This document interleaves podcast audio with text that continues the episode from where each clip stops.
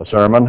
I know it's difficult when we fast, but uh, I think that this was a necessary thing, a thing that we should be doing, that God would have us do. And I want to explain that a little more today. I covered some things in Bible study uh, last week, and I don't want to just repeat that. There will be a little bit of repetition here, I'm sure, but uh, primarily I want to go through and show some things that God says he will do if we will do what we will do, or should do. Let's go to the book of Joel. And I don't want to take the time to go through chapter 1 verse by verse, but here it's talking about the famine and pestilence that would come on the land and the various bugs and beetles and uh, predators would eat everything up so that we would have terrible famine. And I gave a sermon about Joel 1 and 2. I think it was Pentecost of 97 uh, in Church of the Great God, in which I went through and showed what was going on in the church. And at the conclusion of that sermon, which I gave in the morning, uh, John Ritenbaugh thought things over and decided he should call a fast uh, as a result. Uh, and that one was entitled Joel Peter in the End Time Church, which showed that when the New Testament church began in Acts 2, that all kinds of miracles occurred. And Peter said, well, this must be Joel 2 coming to pass. But it was not. Uh, he preached that. Now maybe in a minor fulfillment it was. But Joel is set in the time of the day of the Lord and the events that would lead up to God taking a direct hand in what is going on on the earth and bringing this age to a full climax. So Peter was perhaps a bit uh, premature and in one sense, maybe I was as late as 1997. Uh, it does say here, to blow the trumpet in Zion and sound an alarm in my holy mountain. That's in chapter 2. Let all the inhabitants of the land tremble, for the day of the eternal comes, for it is near at hand. Now, I gave that sermon more from the perspective, and I think it was 97, of the spiritual famine, pestilence, disease, and captivity coming upon the church. And that was the main part of the message, is about the church and about what we were going through. Because in 97, uh, the church was still in its death throes, if you will. Uh, it hadn't really started coming apart in big sections until 92, 93. And we were still dealing emotionally with the fallout from that. And the Minor Prophet series, which I started sometime after that, dealt with the minor prophets from the standpoint that they're written first to the church, secondarily to the world, or to spiritual, uh, spiritual Israel, then to physical Israel. And I think in that sermon that I talked more about the church per se, and certainly will have much reference to that today. But I was just thinking before coming up here that things have changed a lot since 1997. This is 2008. That's nearly 11 years ago. And what I was saying about the church at that time, we could see all around us as it began to scatter. But now we are on the threshold of those very things happening in this nation. It's not any longer something that is a prophecy for the future, it is something that we are now beginning to experience. So it calls for sounding an alarm in the Holy Mountain in chapter 2. It talks about God taking a hand and the terrible wars that are going to occur on this earth. Verse 12, it says, Therefore also now, says the Eternal, as you see the day of the Lord coming, you see the clouds gathering, because it is a day of darkness and gloominess and clouds. Terrible time worst time that has ever been on the earth. Therefore also now, at that time, when you see those things beginning to shape up, says the Eternal, turn you even to me with all your heart and with fasting and with weeping and with mourning. And rend your heart and not your garments. Not just an outward show, but from the inside out. Rend your heart of sin, of uncleanness, of impurities, of anything that is ungodly. Turn to the eternal your God, for he is gracious and merciful, slow to anger, and of great kindness, and relents him of the evil. We just heard in the sermonette at the end of it that God is to be worshiped in spirit and in truth, and we usually quoted and stopped there. Gordon did not. He went on and read the rest, which I was happy to see. It said, For God seeks that kind of people. He's looking for that kind of people. God is not a mean ogre up there just wanting to hurt people. God is looking for people who will serve him and obey him. That's the kind he cherishes, the kind that he shows special affection for, the kind that he will bless.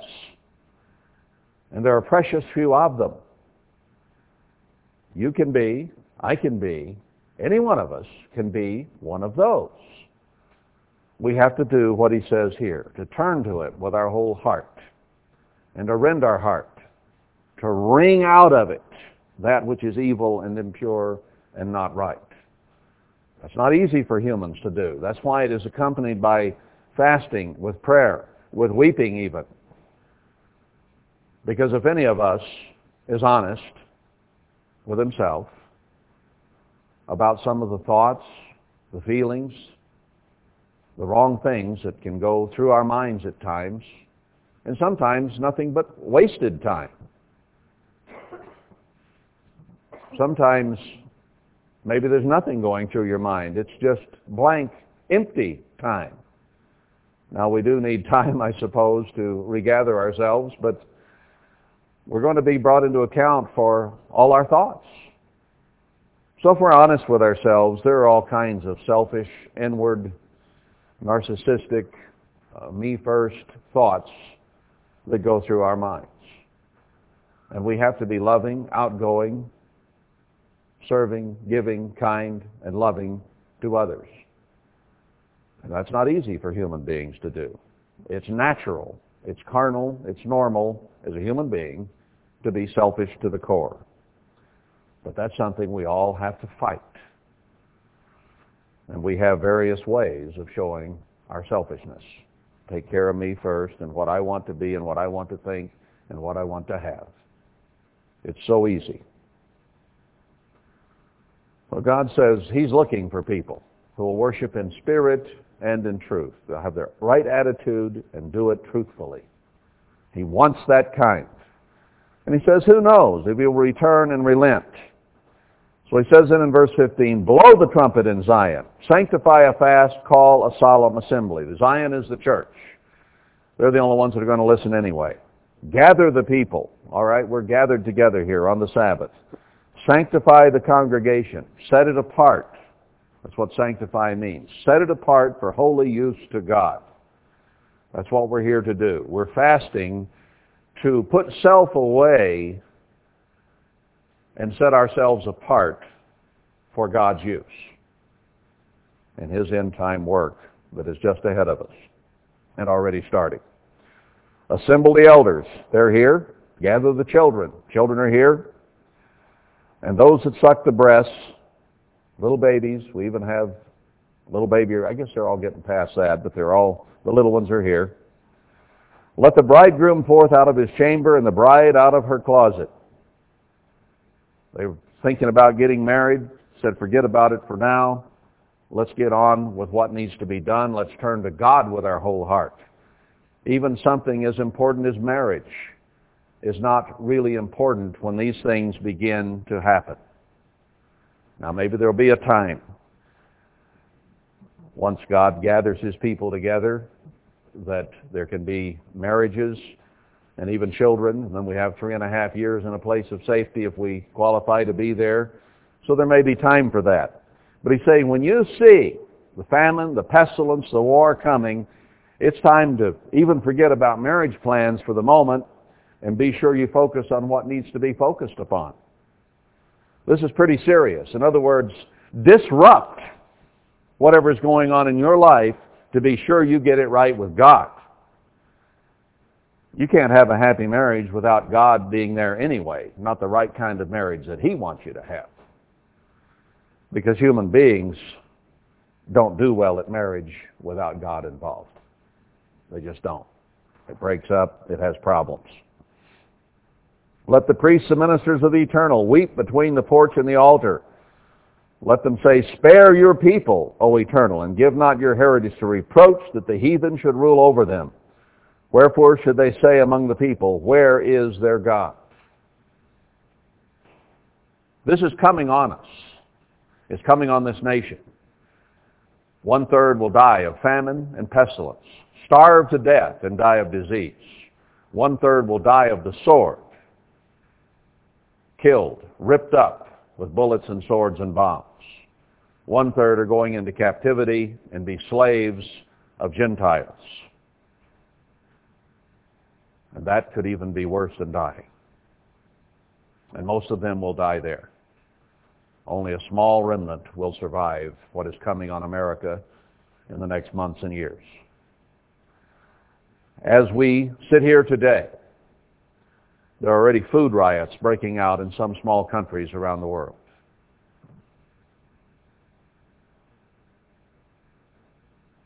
Gasoline is going up very rapidly. The price of milk and bread is going up very rapidly. They are talking that there will be shortages of food globally this year. They cannot grow enough to feed the whole world for various reasons, and I won't go into all that. But it is here and upon us. We read of a financial crash in Zephaniah 1 that will come on Israel, and it appears that we are now in the midst of that crash. Now, how long it will lean outward like a wall, as Isaiah 29 says, before it falls suddenly, I do not know. But it's certainly leaning further and further. One of the biggest mortgage companies in the nation failed Friday. Had to be bailed out with $2 billion from another company in the Federal Reserve, our tax dollars, bailing out a private company. There will be more of this because Zephaniah says that we'll build houses but will not inhabit them or not dwell in them. Isaiah 5 says our houses will be taken away from us. They're talking on the news very openly about this. One man said last night in a commentary about the financial situation that the dollar will go to zero value in the world. This was on CNN, no, not CNN, I think it was on CNBC. But the major news, news media now is even saying things of this nature. The dollar is dropping against the euro very rapidly. It's becoming worthless. And as it drops in value, we will pay more and more and more in prices for everything because imports will cost more. I used to go to Europe and I felt pretty good because I could spend my dollar and it was worth more than a euro. Now it's only worth a pittance. Takes a dollar fifty-five, dollar fifty-six nearly as of Friday to buy a euro. And it's dropping every day, or almost every day. It's headed downhill anyway. You see, Joel was written thousands of years ago, so when do you know to call a fast? Well, when you see these things happening, there are Americans who are going to start starving to death in the months in the next, I don't know how long it's going to take. Year, two, I don't know. But it's imminent. Price of wheat, corn, going up very rapidly. Everything is. Pretty soon, your paycheck will not be enough to get you to work and to feed you both and make your house payment. Won't be able to do it. It's already getting there for a lot of Americans. So this time that Joel is speaking about is now upon us. It was there in the church when I gave that first sermon. Now it's upon the nation. Those words we read back in Hosea, Joel, and Amos in the Minor Prophet series are now coming to pass, not just on the church, but on the nation. I think that it is proving that that approach to these scriptures was absolutely correct.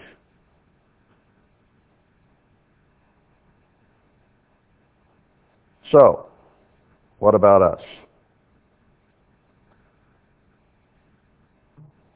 He says that we should pray that the heathen not rule over us. Are you ready for Gentile people who hate our living guts to come into this country and begin to put the sword to us and to take the ones that are healthy as slaves, abuse them sexually, if they're women, rape them cruelly, and then make them into slaves. Are you ready for that?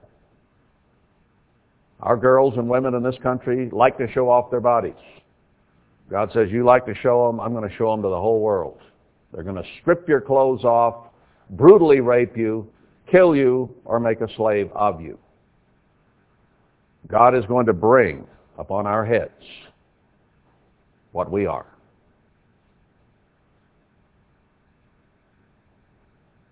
I think it's ironic in a way. I was watching some of this story that just hit about Barack Obama, presidential candidate. He's been going to this one church for over 20 years, and they've had clips now of the preacher and all of the things that he said about this country. God damn America, and so on. And about the rich white men who are destroying this country and you've probably seen some of those. They've been all over the news the last day or two. And now Barack Obama is saying, well, this man is now off my steering committee of my campaign. And I didn't hear all those things he said. Now, he's, he went to that church for 20 years. 20 years and didn't hear that stuff? Now, you haven't been coming to this one that long, but you pretty know where I'm coming from, don't you? By now? He just happened to miss those Sundays when that guy said those things. If you believe that, you'll drink your own bathwater.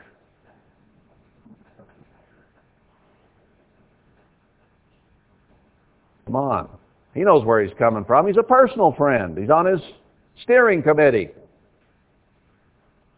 So he's distancing himself from this man who says that things are evil and bad in America. Well, now, let's look at this for a moment. Those, those things that that man is, that preacher is saying are inflammatory. They're very incendiary to the peoples of this land and the reporters and the politicians, aren't they? But you know what I think Barack Obama ought to do?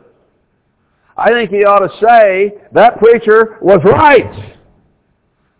This nation is being controlled by people who are doing it in. Now, he shouldn't have the racist flavor in there, but it is the rich white men, for the most part, who are doing it. Where is the leadership that a presidential candidate of this country ought to have?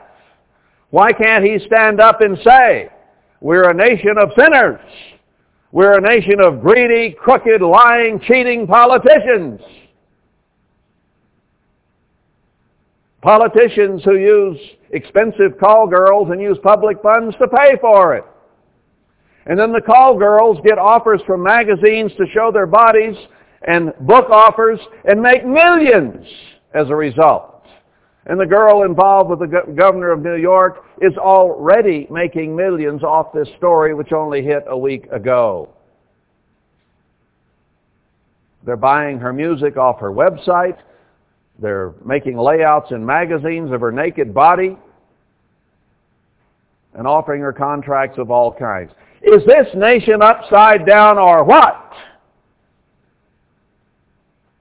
And that's just last night and this week that we're talking about. If Barack Obama wants to lead this land, he needs to get this book out and tell people what's wrong and back up a minister who will say what's wrong, taking out the racial side of it. I won't say everything that man has preached is right. It isn't. But a lot of what he's saying is correct about this country. Now, you're not going to hear anybody say that on the news. You're going to hear the man vilified, knocked down, put aside, and politicians will try to distance themselves from it. At least he has a strong message that there are things wrong in this country. He may not come in from exactly the right slant, but at least he has that much. But it will be denied. Just as anyone who stands up and says we need to repent of our sins is going to be rejected. Israel has always rejected the prophets or anyone who would do that. So there's nothing new under the sun. Now, I don't want this just to be a sermon about sin and repentance. I think we understand that we have a long way to go to be what we need to be before God. But I want to make at least a lot of it positive from the standpoint of what can be. Okay? We have to do our part. We have to fast and pray and cry and rend our hearts and wring the sin and the wretchedness and the selfishness out of them. All right, let's go to verse 18. So if you do this, then, as a result, in other words, then will the Eternal be jealous for his land and pity his people. Now the only ones who are going to listen, the only ones who have a chance to listen are you who are part of the church of God who might listen.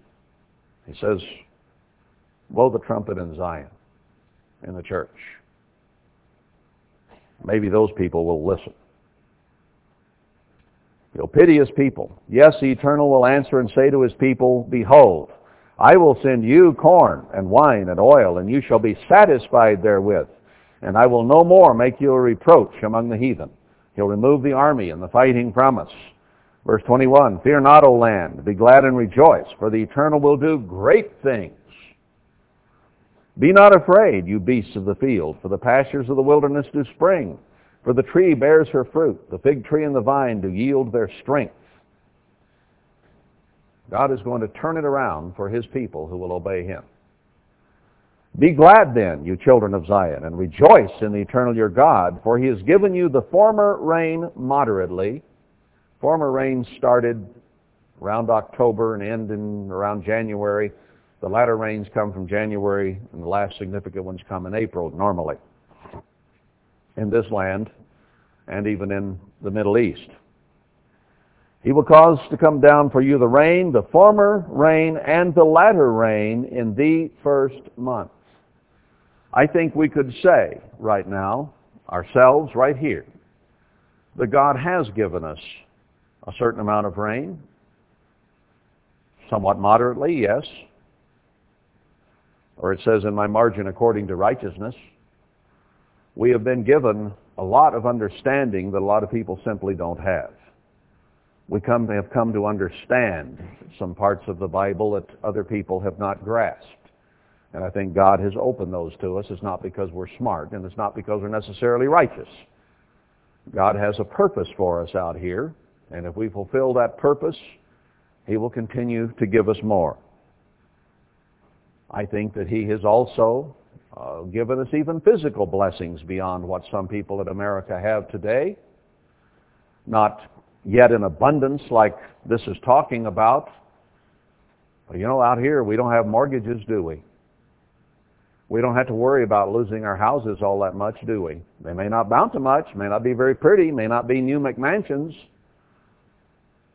but they're not going to come take them away from us. Well, I mean, not right away. There'll come a time, but we're prepared for that. So if you don't have an $800, $900, $1,500 mortgage, it makes it easier to get by on what little income you have, doesn't it? Most of our cars still run but are paid for. Not all of them, but most of them. So it doesn't take near as much to live. May not live as high, but those people out there who are living high are not going to live high much longer. It's all going to be taken away. But God showed us to get out of the rat race in the city, to come out here and live in whatever we could put together, and would be a lot better off than those people who are now going to be moving out of their houses and have no place to go. So think about it. We have people of essentially like understanding belief. We can help one another, can strengthen one another. We have a little community of God's people. And that's more than a lot of people have today in the Church of God. So the blessings may not just be hand over fist yet, but I think that we could clearly say that there has been at least moderate blessing.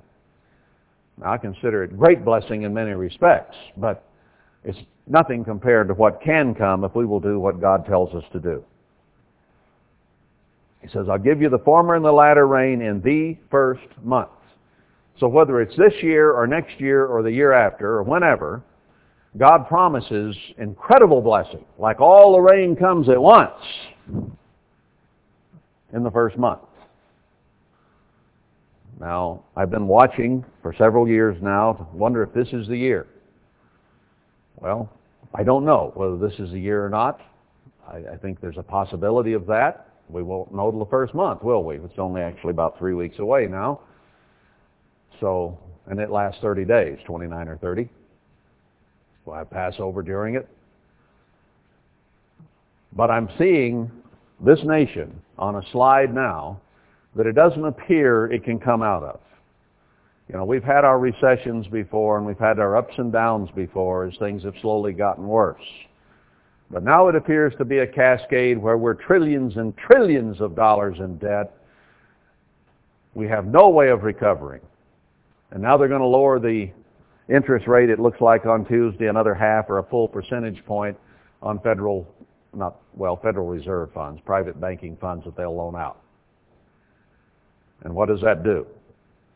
It causes the dollar to weaken much more rapidly because people who are buying U.S. securities and treasury bonds and so on will get less return on it, so it makes the dollar even less desirable to them than it is today. And they're beginning to sell oil for euros and rupees and various other uh, uh, mon- monies rather than dollars. We are fast on our way to becoming a third or fourth rate nation. And there is no way to stop it. God says it's coming. Well, these things are on the wall. They're there. They're starting to happen. Serious times we're in. But for those who will obey him and will do what God says in this chapter, He'll give us the former and the latter rain in the first month, and the floor shall be full of wheat, and the fat shall overflow with wine and oil, prosperity. I will restore to you the years that the locust has eaten, the cankerworm, the caterpillar, and the palmer worm, my great army which I sent among you. Now this is speaking just of the church, not of the nation right now. God scattered the church and punished it first. He will return blessing to it first. He is about to start scattering the nation, and it will not be until the millennium that he returns blessing to physical Israel. So everything is happening in order. You shall eat in plenty and be satisfied and praise the name of the eternal your God that has dealt wondrously with you, and my people shall never be ashamed. When our nation is going into great shame and death and suffering, God's people will be coming out of it will be going the opposite direction from what the world is going. Now, I don't know whether he may let us suffer through the beginnings of this for a while, just as he did in Egypt. Remember, he didn't make a separation in the plagues for some time. Third or fourth plague, I think it was, before God separated it. So you and I are already paying high prices for gas and wheat and milk. And this may go on for some time before God makes a separation and makes a difference. I don't know how long, but it is coming if we will do what we're supposed to do. You'll eat in plenty and be satisfied, and not be ashamed. And you shall know that I am in the midst of Israel, and that I am the eternal your God. No question about it. And the Gentiles won't even say, where is their God? Because they can see too that we will have be, be being blessed. I will pour out my spirit upon all, uh, no, let's see. Later on it says, as you come to pass afterward, I'll pour out my spirit on all flesh. So there's, the former and latter rain is coming first, and then later, he's going to pour out his spirit. Young men and women will dream dreams and so on, as Acts 2 says, and Peter thought that was happening. And it was in a minor fulfillment. But the biggie is yet to come. So God is going to begin to bless the obedient right away. Now let's go back to Deuteronomy. And I'm going to turn through and read you some various things about the rains because if we're going to fast about this, we're going to pray about it, the more educated our prayers can be, the better off we'll be. We are to pray according to God's will, you know. He says, if you ask anything in my name, according to my will and purpose, it will be given you. So we need to know his will, his plan, his purpose, what he plans. And therefore, if we know that, we can pray in accord with what he desires to do. So let's pick it up in Deuteronomy 11. Therefore, you shall love the eternal your God and keep his charge and his statutes and his commandments always. For you know this day, for I speak not with your children which have not known, and which have not seen the chastisement of the eternal your God, his greatness, his mighty hand, his stretched out arm, and his miracles, and his acts, which he did in the midst of Egypt to Pharaoh, the king of Egypt, and to all his land. As I'm speaking here, first person to people who were there. Not to their children, but the ones that were there. Moses is speaking.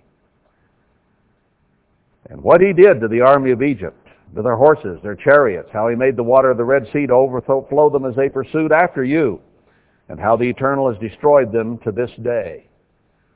So Moses is saying, listen people, you were there. You saw what God has done. Now we're many, many generations removed from that, aren't we?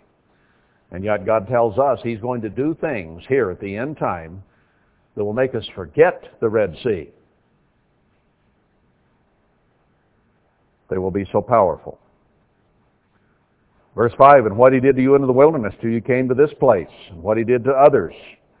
Verse 7, your eyes have seen all the great acts of the eternal which he did. Therefore, and don't we know God? We should know God by now, and I hope he knows us. Therefore you shall keep all the commandments which I command you this day, that you may be strong, and go in and possess the land where you go to possess it. They were about to go into a promised land. And God has promised us that he will take us to a place that he has promised, a place where we will build villages without walls. There'll be much men and cattle and much blessing there just before the end. And it'll be near Zion, which is a place of refuge. So God has promised his remnant people. There are only a very, very few of us here now, but 10% of the church, of what was the church, I believe, will be here before long. Because they're going to see not what you and I do, because we're poor, pitiful, weak human beings. But they're going to see the acts of God when he pours out his blessings and when he delivers. And they're going to come a-running. They're not going to get on a plane and go to Petra. They're going to come here and build Jerusalem and build the temple of God. That's what we are commissioned to do. You and I, I think, are a preparatory crew to get it ready to do that, to establish a spot for them to come. So the similarity between what he is saying to these Israelites about to go into the promised land and what we are about to uh, experience are very similar. So these, these scriptures are very alive for us today. Be strong, and that you may prolong your days in the land. Most of the people we know in this country, our friends, our relatives, neighbors, are going to die. But we can prolong our days in this land. The land which the Eternal swore to your fathers to give them to their seed, a land that flows with milk and honey. For the land where you go in to possess it is not as the land of Egypt from where you came out, where you sowed your seed and watered it with your foot as a garden of herbs. But the land where you go to possess it is a land of hills and valleys and drinks water of the rain of heaven.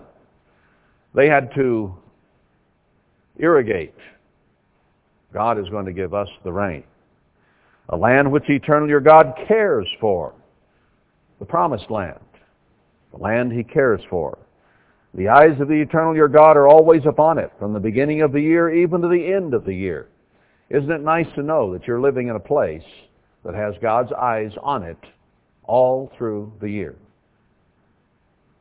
Now that sets it apart from most of the rest of the land of this earth because God says, my eyes are right there upon this land.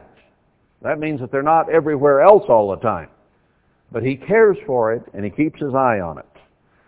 It shall come to pass, if you shall hearken diligently to my commandments, which I command you, to love the eternal your God, to serve him with all your heart and with all your soul. Where was Joel quoting from when he wrote what he wrote?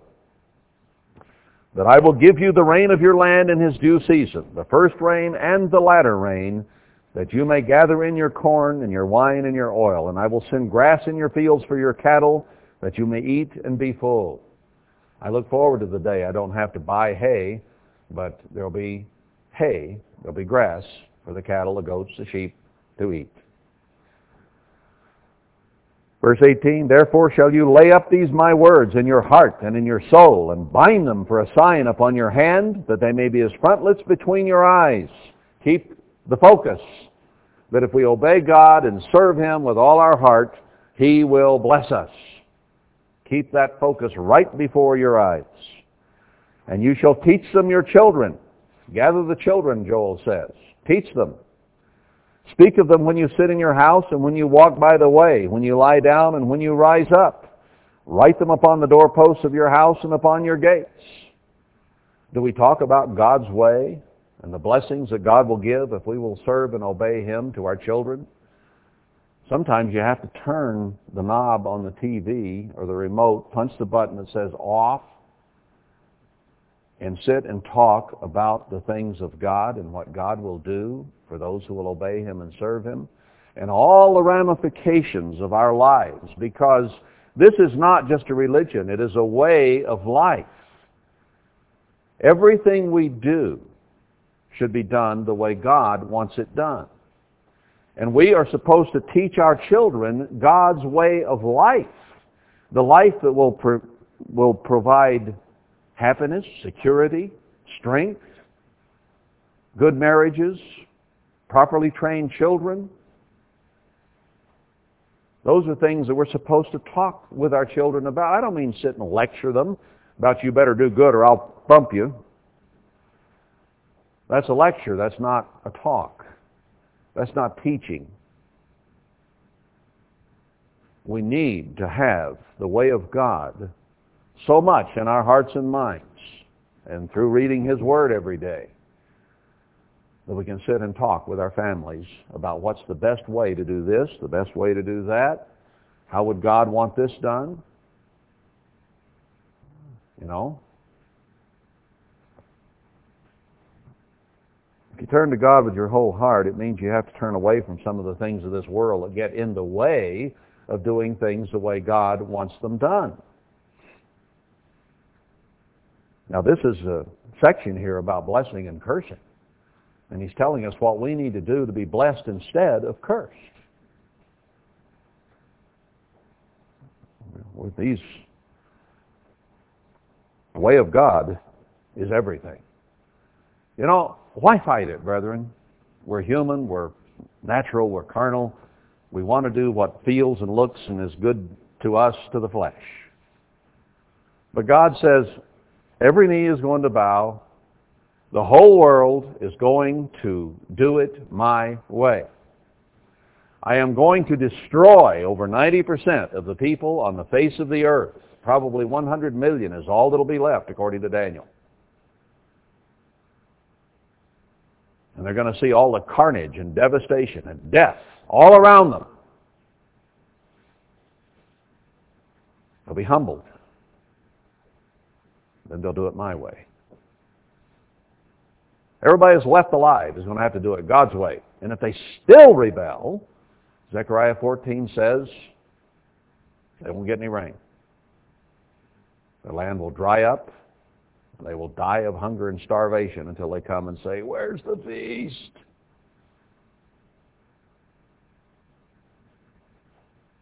God is going to have it his way. Now, this world is bound and determined to go the other way from God. He is going to bless the few who will obey him right here at the end. The rest of the church is going into the tribulation. 90, 91% of it. The scriptures are so very, very clear about that. Most of them will die there. It is only the faithful, roughly 10% remnant that God is going to bring out and protect. I don't think any of us wants those doors to fly open and people come in and start with guns and swords ripping us in pieces. We don't want that. It's going to become very, very real in the next months and years when the American way of life is going to go away. It isn't going to be anymore. It is rapidly receding from us as we speak. Daily. And it won't stop until there is nothing left. We have to make some choices. Will we put aside our selfishness and our human nature and our desires and do it God's way, or will we insist on doing it our way? Do it your way, and you're headed for trouble. Do it God's way, and you'll be blessed of God and have everything you could possibly desire.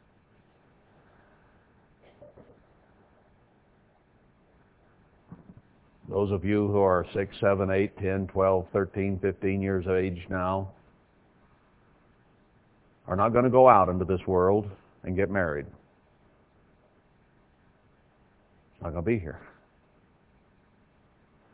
The only way you have to have a marriage and children is do it God's way. Otherwise, you may come up in the second resurrection having died a very terrible death and have an opportunity then. But you're going to have to wait a thousand years. Just, that's just the way it is. You're going to have to wait a thousand years in the, in the grave. And then see if you come up humble and ready to serve God. And if you do, then you can have a happy marriage and children in a beautiful world. So you can have it starting now, or you can have it in a little over a thousand years, but you're going to suffer a great deal in the interim.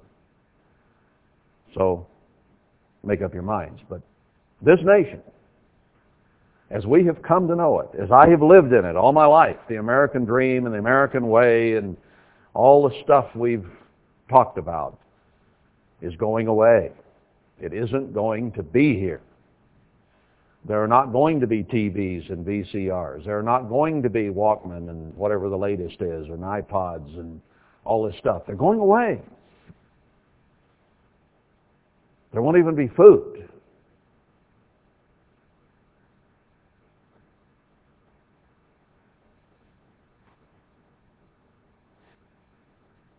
But if you will obey God, verse 22, if you shall diligently keep all these commandments which I command you to do them, to love the eternal your God, to walk in all his ways, and to cleave to him, then will the eternal drive out all these nations from before you, and you shall possess greater nations and mightier than yourselves.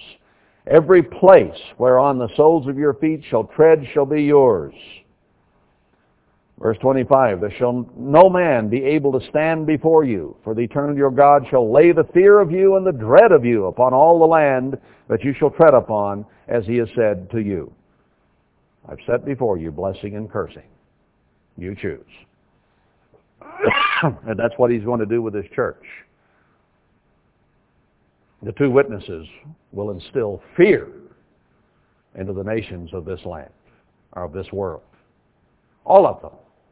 And they will turn their water to blood and shut off their rain and bring plagues upon them as they see fit within God's purpose to begin to humble those people. God's people are going to be feared beyond comprehension. Because God will give the power and the protection. And he's going to do things that will make the Red Sea look like child play before this is done. Chapter 28, verse 12.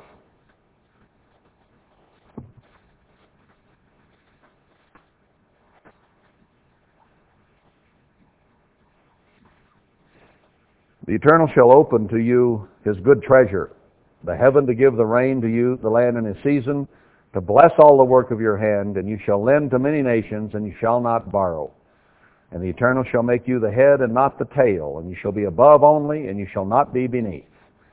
If that you hearken to the commandments of the Eternal your God, which I command you this day to observe and to do them. This is a chapter on blessing and cursing. And he says, if you'll obey me, I'll give you the rain in season and you'll be blessed.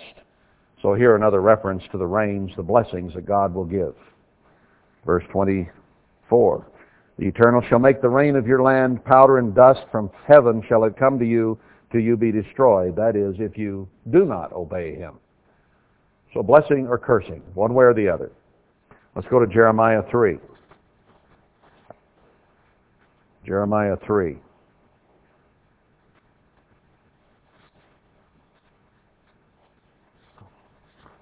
Here I'll pick it up in verse 1. they say, if a man put away his wife, and she go from him and become another man's wife, shall he return to her again? Can you divorce her? She becomes some other man's wife, and then bring her back after she goes through all that? Shall he return to her again? Shall not that land be greatly polluted? But you have played the harlot with many lovers. Yet return again to me, says the Eternal. Lift up your eyes to the high places and see where you have not been laid with. In the ways have you sat for them, as the Arabian in the wilderness, just waiting for the lovers. Isn't that about the way our society has become today in this land? Where those who are the whores of the rich men can make millions within a week after the story hits now, it's not all the blame of the girl. There are always beautiful young women around who will do anything a rich old man asks them to do for money and treasures and furs and diamonds and so on. Both are at fault. Better teach our girls. Better teach our old men. Better teach our politicians. and you've polluted the land with your whoredoms and with your wickedness.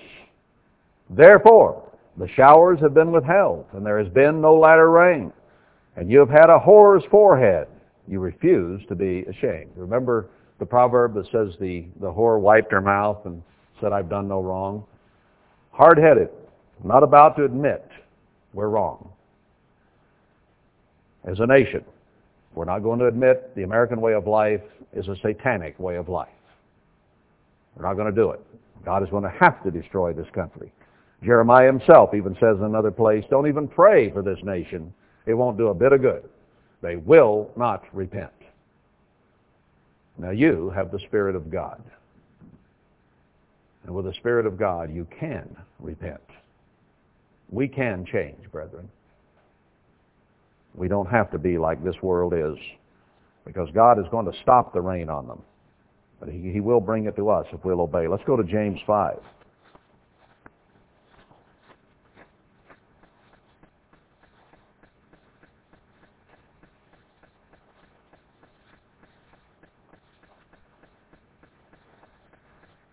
Here he says, begin verse 1, Go to now, you rich men, weep and howl for your miseries that shall come upon you. Well, that one hit the governor of New York this week, but it's talking to all of them and to all of us. Your riches are corrupted, your garments are moth-eaten, your gold and silver is cankered, and the rust of them shall be a witness against you, and shall eat your flesh as it were fire. You have heaped up treasure together for the last days. Behold, the hire of the laborers who have reaped down your fields, which is of you kept back by fraud, cries. Isn't that the way it is in this nation? The great monopolistic mega corporations are taking it away from us. They take it away from the old people. They're dumbing down the young people, so we'll become dum-dums, as the arrow type was that Gordon was talking about so that we can't have anything and take away what you do have by fraud. The cries of them which have reaped are entered into the ears of the eternal of the Sabbath. God hears the cries of the spiritual Israelites who have been mistreated by the ministry and of the physical Israelites who've been mistreated by the politicians. It's one and the same. You've lived in pleasure on the earth. This nation is based on pleasure. Thrill of the moment. Gotta have it now, whatever it is. You've been wanton. That is ungodly. Sexually, morally, emotionally, in every way. You've nourished your hearts as in a day of slaughter. You've had anything you wanted just like we were slaughtering cows and you got the best cuts. You've lived in pleasure, you've condemned and killed the just, and he doesn't resist you. This is the way this world has been, that's the way we've been. Be patient, therefore, brethren, to the coming of the eternal. Behold, the husbandman waits for the precious fruit of the earth, and has long patience for it until he receive the early and latter rain. You think James had read Joel? Yes, he had. Talks about it here. He talks about a time when God's people would obey him and be blessed to be patient and wait and serve God and not be like the world around you, he said, and you'll receive the former and the latter rain. So here is New Testament uh, confirmation that what Joel was saying was correct. Well, Peter confirmed it as well in Acts 2, thinking it was the final fulfillment of that, but it was only a partial. So the story is laid out in several places in the Bible that if we'll obey God and serve Him and be patient and go His way, we'll have the former and the latter rain. and Joel adds the detail that'll come in the first month. First month of which year is the only thing in question. What time is it? I'm still okay. I'll try not to keep you too long today. Let's go back for a moment to Psalm 80. We sang this psalm today in the opening of the service, Psalm 80. In fact, it's uh, pages 60 and 61 in the hymn book. There's two uh, hymns written about it. Someone came up to me just before the service. They don't know, just before the sermon. They came back after we'd sung the song and said that in that sermon that I gave in 90, I think 97 at Pentecost, that I'd said we ought to sing Psalm 80 the time we fast about this. I said that in that sermon back then. And today, the song leader just happened to pick that song out. No one knew where I was going in the sermon today at all except me, and I wasn't sure. So I certainly didn't tell him. But he picked that one out and we sang it. I, I think that is ironic and interesting because it has to do with what we're talking about today. Psalm 80. Give ear, O shepherd of Israel, you that lead Joseph like a flock, you that dwell between the cherubim, shine forth. That's what we've been wanting, is God to shine forth, to turn his head to us instead of away from us as he said he has done. He's turned his face from the church. Can't stand the way we have been as Laodiceans. He wants us to change. Before Ephraim and Benjamin, Manasseh, stir up your strength and come and save us. We're about to see, we've seen the church blown apart. Now we're about to see our nation blown apart. And it's happening right before our very eyes as things get worse. Come and save us. Our only hope, and the only hope we should really want is God. When all this comes down on this country, as it's starting to do, God is the only place we have as a refuge. The only one that can save us from the terrible things that are about to happen. People in this country are going to eat their own children. They'll be so hungry. It has been done in Israel before. It was done in Warsaw, Poland during World War II, and it will be done in this country. As soon as a baby is born, the mother will eat the afterbirth, and then they will eat the child. That's how bad it's going to get. Do we need saved or not? Turn around or turn us again, O God, and cause your face to shine, and we shall be saved. So what's the first step? Pray. Ask God. Turn your face to us is the prayer. That's what Joel is talking about. Turn to God and then ask for his blessing. O eternal of hosts, how long will you be angry against the prayer of your people? God has been angry with his church and chastened it. But he said, I will turn and I will relent and I will repent and I will change it. You feed them with the bread of tears and give them tears to drink in great measure. Isn't it frustrating? I would think it would have to be to all these splinter groups of worldwide who are preaching, preaching, preaching, and expecting blessing, and all their books and literature and everything they send out doesn't accomplish much of anything. Just falls on deaf ears. Isn't it frustrating when you're working at something and nothing happens? I like when I work for something to happen. If I'm trying to build something, I like for it to happen. I don't like it when I miscut boards and turn nails over and drill the heads out of the screws and nothing will go together. I like it when I cut it right and it fits and it goes together. Now isn't it frustrating to you and me, even with the understanding we have of what happened to the church, that we still haven't really had God turn with his full blessing and favor in a way that we can feel. Isn't it frustrating to still have physical maladies and not be healed? Isn't it frustrating to have to go to work and have pockets with holes so that your wages don't cover all the bills? Isn't it frustrating to be trying to turn from this world and yet it follows us and hangs on to us. It's entertainment, it's music, it's ways, it's thoughts, it's everything about it that is so hard to come away from. Isn't it difficult and frustrating? It is to me.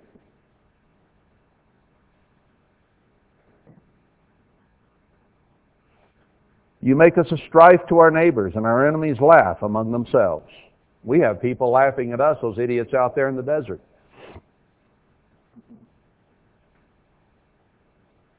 Doesn't that hurt a little bit? We think we know the truth. We think we know what we need to do. But the rest of the church laughs at us. Maybe we don't hear their laughter because they don't even pay enough attention to even let us hear it. For the most part, I hear a little bit now and then. Verse 7, Turn us again, O God of hosts, and cause your face to shine, and we shall be saved. There's a second request, isn't it?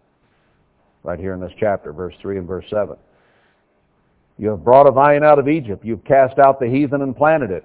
God brought us out of the sin of this world, planted us out here, but we haven't been given everything we would like yet by any means, have we?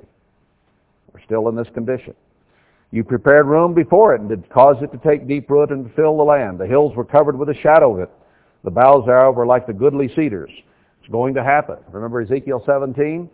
God is going to take a small twig from the top of the tree after worldwide is gone, after all that Joseph Tkach and Joseph Jr. did are destroyed and withered and die, then God is going to clip a small branch and plant something in the desert. Seven trees in the wilderness, according to Isaiah 41. It'll fill the land, and it'll be a tall tree that God planted, not a vine that spread all over the earth and turned to its leader, Herbert Armstrong or Joe Tkach, not to God. So this is saying the same thing really that Ezekiel 17 does. She sent out her boughs to the sea and her branches to the river. Why have you then broken down her hedges, so that all they which pass by the way do pluck her? This nation's headed down, and everybody's going to pluck what they want out of it. They're going to foreclose on this nation because we owe so much money. $65 trillion last count.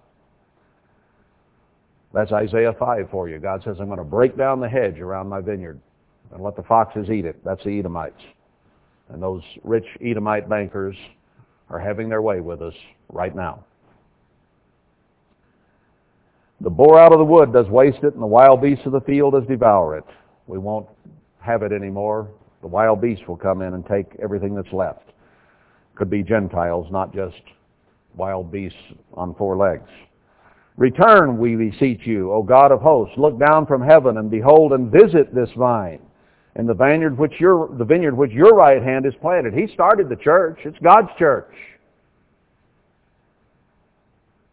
And the branch that you made strong for yourself, it is burned with fire, it is cut down. Look at the church, and look where the nation is headed. Let your hand be upon the man of your right hand, upon the Son of Man whom you made strong for yourself. God is going to make some people strong in this end time for his purposes, for himself. So will we not go back from you. Quicken us, and we will call upon your name. Third request, turn us again, O eternal God of hosts, and cause your face to shine, and we shall be saved. echoes the words of Joel 2, echoes the words of James 5, of Deuteronomy 11, of Deuteronomy 28, and various other scriptures. Uh, Zechariah 10, I did this one in Bible study. I want to quickly touch on it. I'll try to wrap this up pretty soon. I know we're fasting, and I know it's hard to sit and listen and concentrate. Your mind tends to wander worse than usual. Zechariah 10.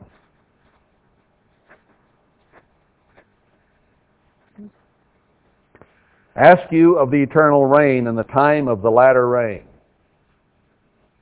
Coincides with Joel 2. So the eternal shall make bright clouds and give them showers of rain to every one grass in the field. For the idols have spoken vanity, and the diviners have seen a lie, and have told false dreams. They comfort in vain. Therefore they went their way as a flock. They were troubled, because there was no shepherd. And God is against the shepherds, but he will strengthen. Those who will turn to him are going to be blessed with all kinds of rain here at the end. And this is premillennial. It's not the millennium. Christ doesn't return until Zechariah 14. Hosea This is a book written primarily toward Ephraim, which is the United States, I firmly believe at this point. It's not Manasseh. Manasseh just doesn't fit the United States. Uh, Hosea 6, verse 3. Well, let's start at the beginning. Come and let us return to the eternal. That's what we're calling for today. For he has torn, and he will heal us. He has smitten, and he will bind us up. God is the one that spewed the church out and the one that's about to spew physical Israel out. and he's the only one that can fix it. After two days will he revive us, and the third day he will raise us up, and we shall live in his sight. That's a specific prophecy. I don't know exactly what it means. Then shall we know, if we follow on, to know the eternal. His going forth is prepared as the morning, and he shall come to us as the rain, as the latter and former rain to the earth. if we turn to God, he's going to give us the former and the latter rain. God wouldn't mention this this many times if it wasn't important, and if he didn't fully intend to do it. So we have it offered to us, all kinds of blessing and opportunity, if we'll just do what he wants done. Isaiah, I mean Psalm 65. Verse 9, You visit the earth, and you water it. You greatly enrich it with the river of God, which is full of water. You prepare them corn when you have so provided for it. You water the ridges, therefore, abundantly. You set the furrows thereof. You make it soft with showers, and bless the springing thereof. You crown the year with your goodness, and your paths drop fatness. So blessings come from God Almighty. This nation is the promised land given to Abraham. It is the finest nation, the finest land with the most blessings of any land on earth. God said that it would be that way. And he would give it to Abraham and to his seed. God said he would give us the fairest, best land on earth. That's what he told Abraham. Well, all I ask is, where are we? Are we in Central Africa? Are we in Southeast Asia? Are we in the Middle East? No, we're right here. This land is the best land, the most productive land on the face of the earth, or at least it has been. But it is quickly going to fade now. God said that within this land, in Ephraim, he is going to bless his people. I won't take time to go to all those places. Jeremiah 14. Jeremiah 14. uh, here, let's get verse 22. Jeremiah 14, 22. Are there any among the vanities of the Gentiles that can cause rain? Are the Gentiles going to bless this country? Bless us? Or can the heavens give showers? Are not you he, O eternal our God? Therefore we will wait upon you, for you have made all these things. God is the maker of heaven and earth, and he can send the rain. He can bless us. And he's promised. He's told us, if you will turn to me with all your heart and obey me, I will bless you. And we have to patiently wait until that happens. Whether it be this year or next, I don't know. Song of Songs, we don't go there very often. See if you can find it.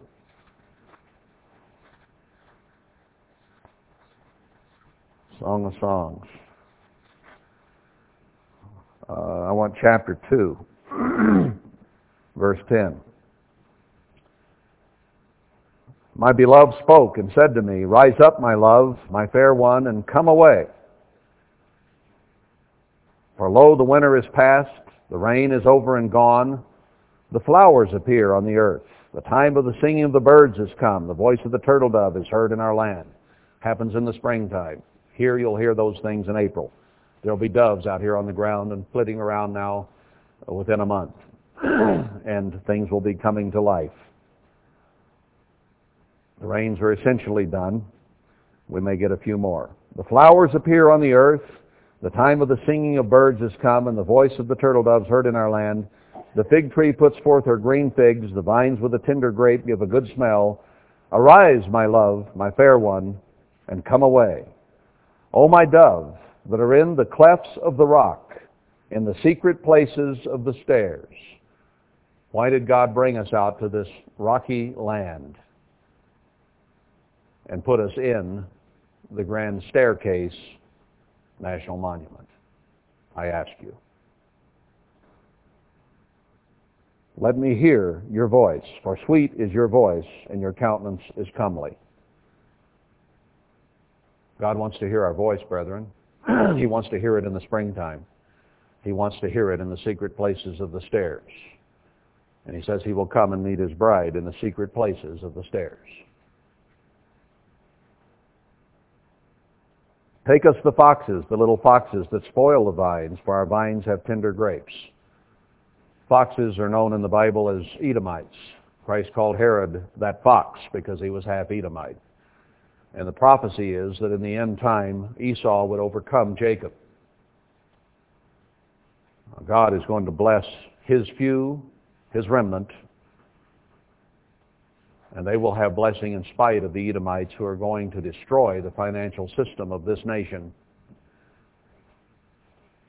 and send it into absolute poverty.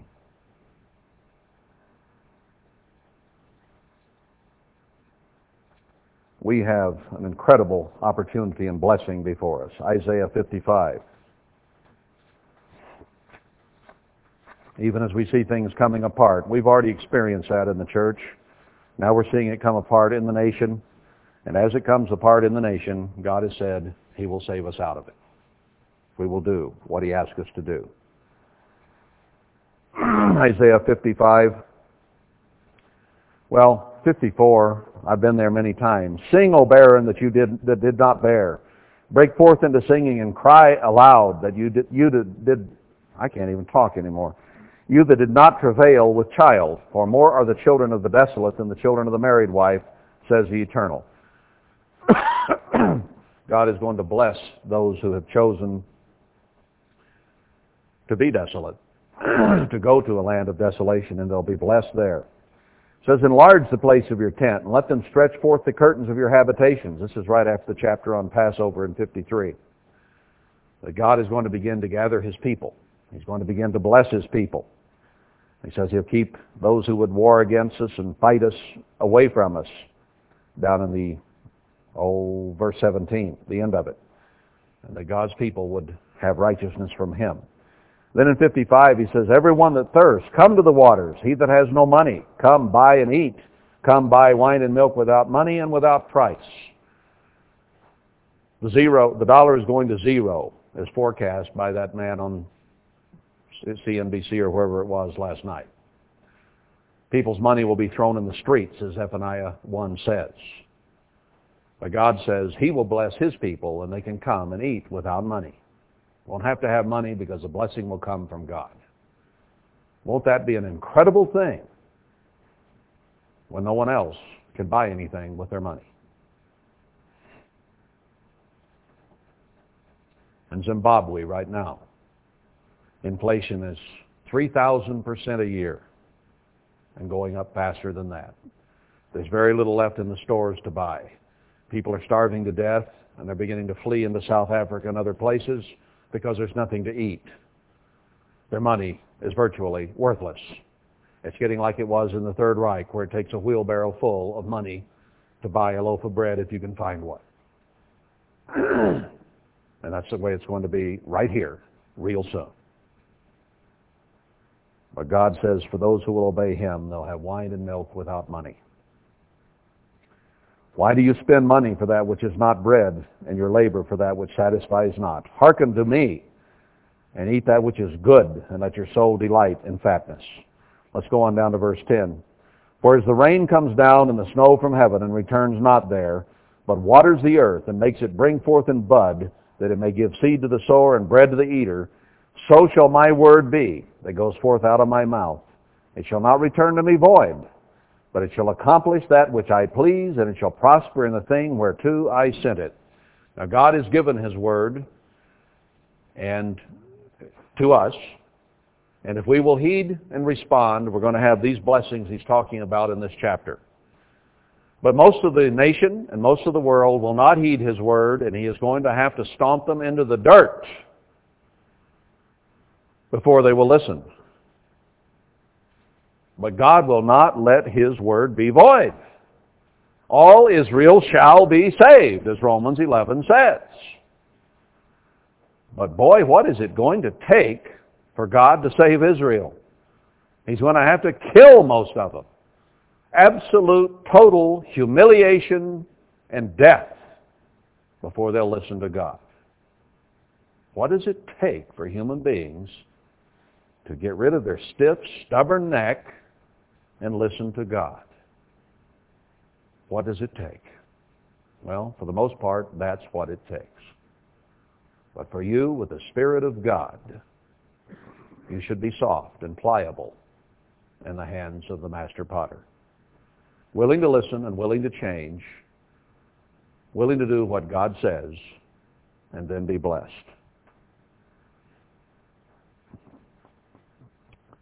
Every knee will bow. You can bow your knee to God and worship Him willingly, or you can have it broken. Just, you know, we got to make up our mind. His word will not return to him void. It will accomplish what he wants it done. Whatever he has to do to you to get you to bow before him. For you shall go out with joy and be led forth with peace. The mountains and the hills shall break forth before you into singing, And all the trees of the field shall clap their hands. Instead of the thorn shall come up the fir tree, and instead of the brier shall come up the myrtle tree. And it shall be to the eternal for a name, for an everlasting sign that shall not be cut off. And this, for the few, for the remnant, the faithful, is premillennial. It's millennial for those who have to die first. Or great white throne judgment for those who have to die. There'll be a few who survive what is coming and they'll go into the millennium. But it applies first to us, second to those in millennium, and thirdly to those who die and everything that's going to happen and come up in the second resurrection. So you can have blessing soon now, or you can go through the tribulation. And if you make it, go into the millennium and be blessed there. Or you can die a horrible death. And if you're not losing your chance now, you can come up the second resurrection and have an opportunity then. Because that's what God is doing. That's his plan. I prefer not to go through all that's happening. Four dollars a gallon for diesel is enough for me. I don't want to pay five, six, seven, eight. I may have to for a while. I don't want to go without food. Now, is it worth it to wring the sin out of my mind and my heart? It's painful. It's hard. It's hard to get rid of selfishness. It's hard to do things God's way. But we simply have to do it. That's all there is to it. We have been offered blessing beyond anything we can imagine. So we're here to fast today, to pray, to rend our hearts, to turn to God with all our hearts, to take care of our neighbors, to live righteous lives. And God says he will bless us and give us the former and latter rain in the first month. So brethren, let's do our best to follow through. I thought it good today to just spend some time on this to show various scriptures where God says he will bless if we will do what we're supposed to do. Yeah, we threw in some about the curse that will come if we don't, but you know, we need a little bit of a board in the behind and a little bit of the carrot in our face. We need both. So uh, let's respond to the carrot so we don't have to get more of the board. That's all I can say.